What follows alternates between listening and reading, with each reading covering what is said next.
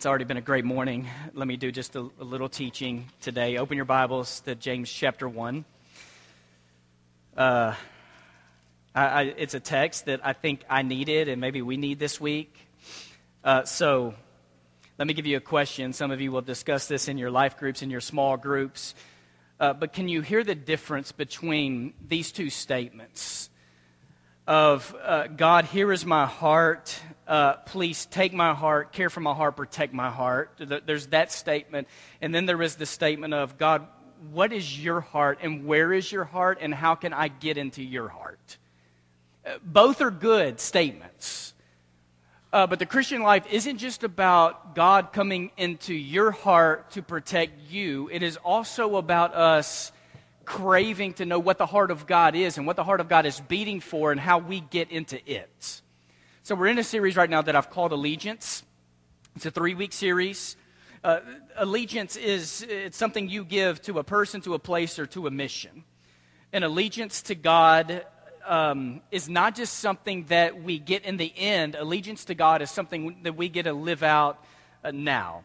So today is, uh, as I said a few moments ago, it is Stand Sundays, formerly known as Orphan Sunday. Uh, th- this originated in Zambia, which I think is kind of cool because it's one of our our mission efforts, and it's something we have celebrated for a few years. And I think it's an important day because, at least for me, after the last few weeks, I've, I needed something to kind of root me again in just the mission of God. What is it that God wants of His church? And how do we, pl- when we pledge allegiance to God, it's not just to God's character, it's also to God's mission. Um, so open your Bibles to James 1, verse 26 and 27. This is a passage where I, I, think some of you, before you were even flipping there, you knew this is a place that talks about widows and orphans. Uh, and what I want to show you today is it's more than just a statement about widows and orphans. There are a few phrases uh, that I want to help bring to your attention today. So uh, let, us read it first James 1 26 and 27. If any think they are religious and do not bridle their tongues but deceive their hearts, their religion is worthless. Uh, one of the reasons my wife, Casey, loves the book of James is that James doesn't really sugarcoat things. He kind of comes straight at you, you know, like your religion's really poor if you don't do these things. Verse 27 Religion that is pure and undefiled before God the Father is this to care for orphans and widows in their distress and to keep oneself unstained by the world or to keep oneself from being polluted by the world. There are three phrases that really captured me in this of what it means to live a life that James is calling like the religious life, a life that is devoted to the things of God. And the first thing in verse 26, and here are three things that I think are really important in, in this passage. One is um, a bridle tongue is what he begins with. What he begins with is not how you care for the marginalized, the disenfranchised, widows, and orphans. What he begins with is how you use speech. Now, James will build on this later on in James chapter 3 because apparently he's writing to people in this church who were struggling with this. That were using language in a way that was either tearing people down or it wasn't building others up. And so, what he talks about a few times is that uh, the life of a Christ follower, you should be someone who is able to control uh, the words that flow out of you. Um, Ephesians 4 talks a lot about this that when you grieve the Spirit of God, often what grieves the Spirit of God is how we use words. Um, now, uh, let me sit down as I say just a couple of things this morning, and, and, here's one of them. I think if, if James is writing today to us, it would not just be words that come out of our mouths, it would be words we use even on social media. Uh, I did a pretty good job this week on Tuesday and Wednesday staying off Facebook, but Thursday I got on, and uh, I, I, was just trying to check out what's going on in the world. What are people talking about these days? All right, so uh, the first few posts I read on Facebook I sat there and I read them. And then I thought to myself, oh my goodness, I hope non believers are not reading what some Christians are posting right now. And I, I thought that, and then my mind kind of went to this place, my heart went to this place of sometimes I fear that social media and Facebook is where kingdom witness goes to die. Uh, and I don't want to beat this horse. Like, I think you hear me talk about this quite a bit whenever it comes to us posting on social media, it should have to pass a glory to God test because there are non believers and people who may be struggling with their faith are, are, listening to words that are coming out of you. And one of the reasons James talks about words is apparently there are people using words. It's not edifying the body, and it's not, it's not making the Christian witness look good in the community around you. And God is the one who models this better than anyone because there are times throughout Scripture when God uses words and they are words that destroy or words that break down or tear apart. But the majority of times when God speaks and God uses words, it is to create and to recreate and to edify and to encourage and, and to lift people up. Uh, so I like straight talkers just like you do, but straight talkers doesn't give us any permission to tear down other people in any kind of way. You've got to learn how to bridle the tongue, or your religion's worthless. So that's where James starts. But let me show you a couple of other phrases real quick because these are phrases I've read James I don't know how many times.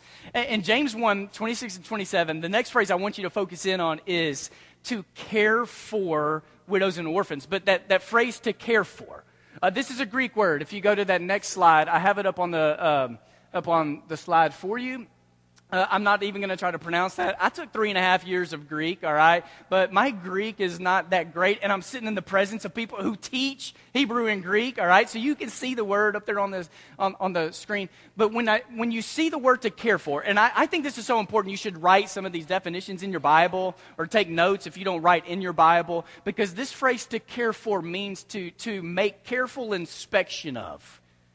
And what this phrase means is to go see a person with helpful intent. Now, this is a lot deeper than to care for people and that you pray for them from a distance or uh, to care for people and that you um, offer up a care package every once in a while, which I'm not knocking care packages, they can bless people. But the kind of care for that you read in James 1 is more than just supporting a mission effort from afar.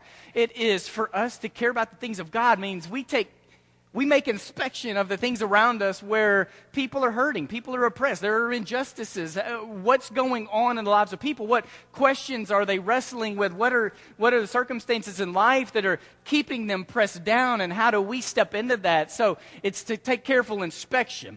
It is not just giving lip service, it's actually looking at a situation or a person and then begin asking questions of how we take action and what we see. All right, so to care for orphans and widows then was to take really careful inspection of what's going on and what does this mean for the church. and then, excuse me, there's this phrase that I had missed until just a few months ago. That to care for orphans and widows isn't where it stops. It's not just a period after orphans and widows or a comma. It, there's, there's something really specific there, and it is to care for them in their distress. I had just kind of read over that for a long time.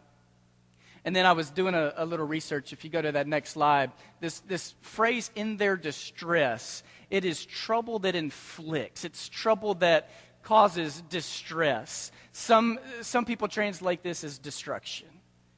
It is to care for them in their distress, in their destruction. And the reason the church can do this is because Jesus cared for you in your destruction. It's because Jesus stepped into your mess to help redeem you out of, out of your own mess. So, when it comes to the way James talks to the church of how you take care of orphans and widows, it's not just caring for them, it's you care for them in their distress, in their brokenness, in their, in their destruction, in their mess. You step into it. Now, James 1 26 and 27 ends with this is all to keep you from being polluted by the world. And if you take seriously what it means to bridle a tongue and to care for people, to make careful inspection, and to enter into people's distress, it's living out the gospel that keeps you from being polluted by the ways of the world. Um, and at least for me, like I, I think sometimes there are weeks where I choose what I'm going to preach on, and then there are other weeks where maybe a passage chooses me. And with this being Stand Sunday, uh, I think it was really vital for me to have God kind of reintroduce me or take me back into what, what the heart of God is about. That God cares for those in our society who are in their distress. And God's calling the church to go into these places. Um, but what, what I want to do just for a moment, and I'm sitting down because there are times where I, I feel like if I sit down, it's more like a conversation, even though I'm the only one talking right now. Uh, because I want to help just for a moment to help the church see some of the challenges that we're facing in our culture right now. Uh, things that are keeping the church from being the church. We're coming out of an election season. It's my fourth election season to preach through, and every election season creates challenges to how we live out the gospel. Um, I, back in May, I preached the sermon in, in which I, I, used the phrase, there is such thing as PESD, post-election stress disorder. That there are therapists who do a lot more counseling November, December after an election season. Uh, sometimes their load goes up. And, and here's why because sometimes it's whoever, uh, it, people who put all this energy and time into uh, the election. They're constantly watching the news and, and watching the debates, and they're given so much time and energy that even if their side wins, they're, they're struggling how to rechannel passion and energy into life because they've been giving something to something else. So sometimes it's the winners who are struggling with how to, to re engage society, but then there are those who feel deflated and, and what is happening and are our voices uh, being heard. Um, and to me, what I want to mention just for a moment and talk about is just what does this mean for the church? Because we, we embrace this reality. We have a new president who will come in in January. And what does it mean for the church to be the church and to be faithful? Here are some of the challenges. All right? Um, 81% of white evangelicals voted for Trump. Um, many of these people are working out of the very best understanding of the gospel that they have. They have a love for Jesus, and they want the best for this country. 88% of African Americans voted Democratic, they voted for Hillary. Many of them, working out of the best understanding of the gospel that they have, want what's best for the country. Uh, so there's some of these realities we have to face and be willing to ask okay, what questions are driving people? What issues are important to people? And what does it mean for me not just to talk about others, but to talk to others to see where they're coming from in life? Uh, but I think it's important for the church to take seriously maybe a couple of other stats. Uh, only a third of millennials, people between the age of 18 and 29, voted for Trump. Only a third of them. That doesn't mean that two thirds voted for Hillary. Uh, 55% did, and then there were some who chose to vote for a third party but you have a third of 18 to 29 year olds who voted a certain way. And what is it that's driving? And then the one that I want to that I think should be really important for the church is that 26% of those who claim to be religiously unaffiliated, however you want to describe that term, whether that's unchurched, uh, lost, they don't have relationships with Jesus, the, the phrase it's used uh, that they check is religiously unaffiliated. 26% of them voted for Trump, which means three fourths of them didn't.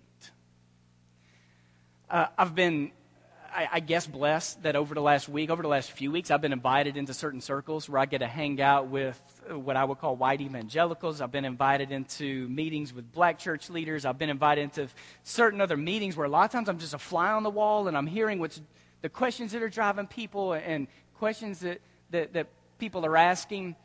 And one thing that I don't think I have to argue much for is that we live in a place where there's a lot of division, there's a lot of anger, there's a lot of bitterness.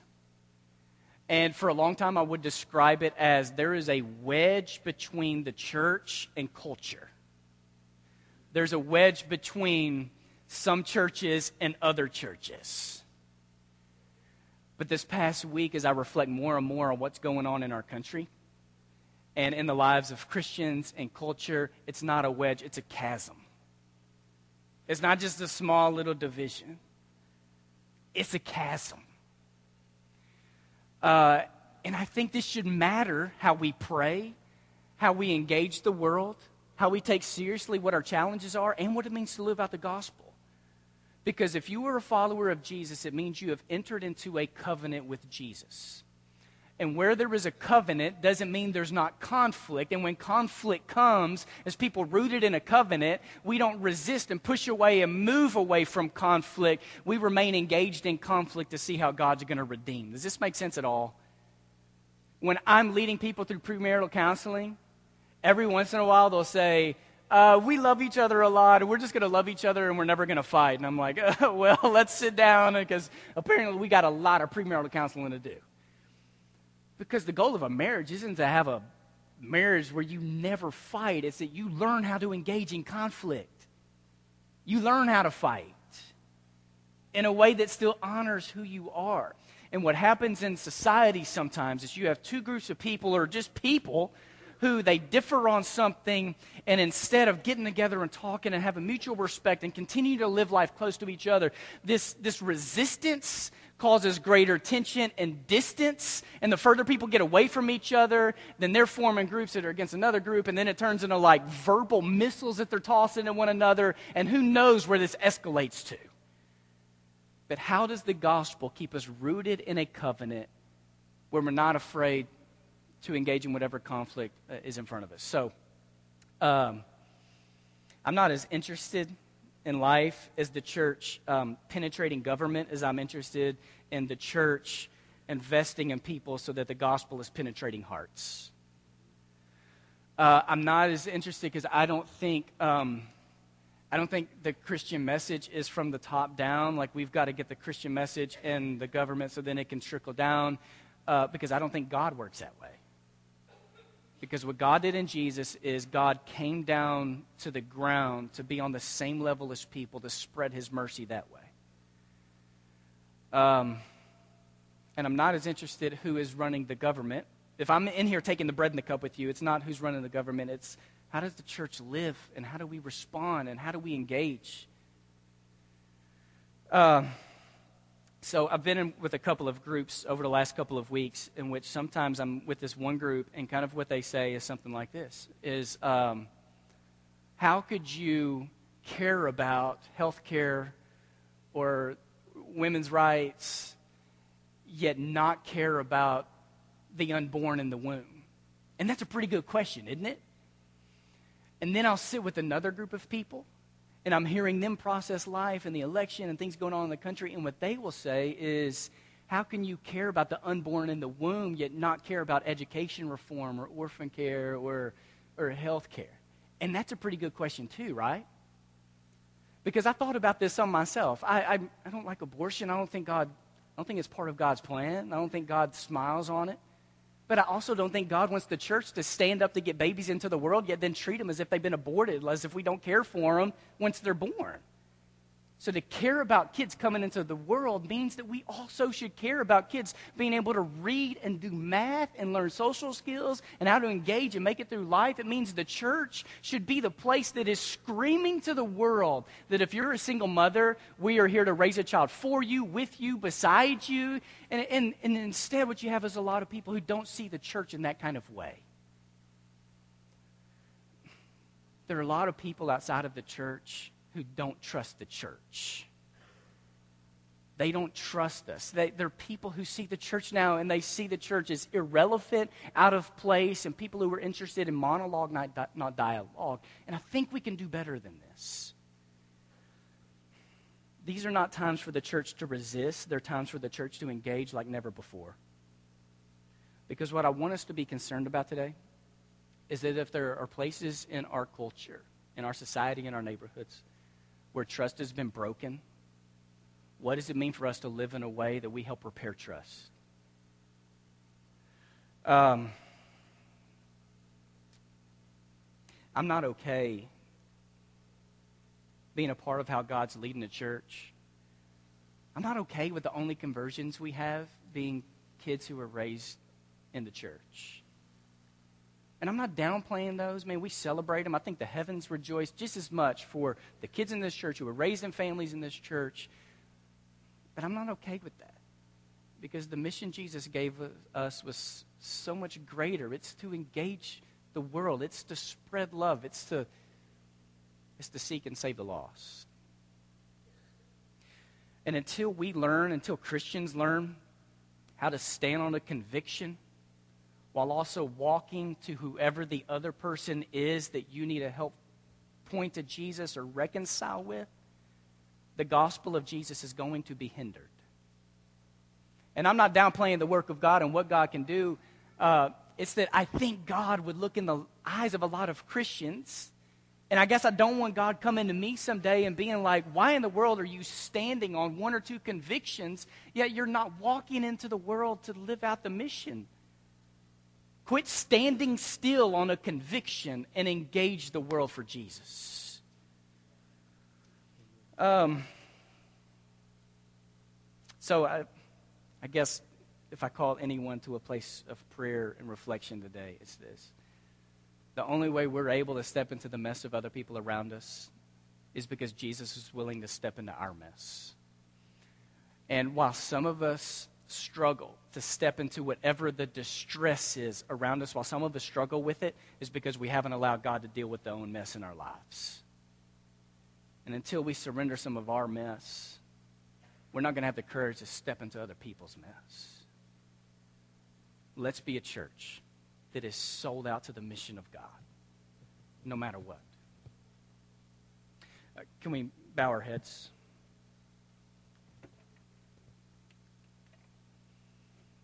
God, every time I stand up on this stage, I want to speak words that are helpful, hopeful, God honoring. So if I've spoken any words this morning that didn't honor your heart, your character, your mission, may those words die, fall to the ground, be trampled, and not be remembered by a single person. But if I spoke words that are true, may they be words that sink deep into hearts, that challenge us, inspire us, mess with us, call us to be a certain kind of people this week. God, you call us multiple times to pray for our leaders. So I pray this morning, we pray for, for the Obamas, we pray for the Trumps, we pray for leaders in Washington in our states on, on every level. We just lift them up to you. And God, my just the prayer, I guess the cry of my heart is that when they wake up in the morning, that you will reveal to them something about your character your nature, that you will point them deeper and deeper into the ways of Jesus, that they may be able to see him more clearly. Uh, and God, in this room today, where we need you to deal with our mess, open our eyes and give us the courage to dive into it so that you can help redeem us from it. And if there are places where we are struggling to live as people with courage and boldness, come with your power to wake us up and give us vision of where it is you're leading us and courage and boldness to follow you wherever it may be. In the name of Jesus, we pray. Amen. I want to ask our prayer leaders, if you will, go to your places.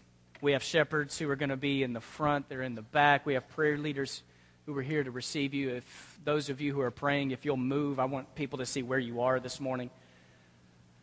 We're going to sing a couple of songs. Um, and if there's something you want to bring in front of this church for prayer. Rick Gillespie's up here to my right uh, to receive you. Can we stand and let's sing these songs as we give devotion to our God?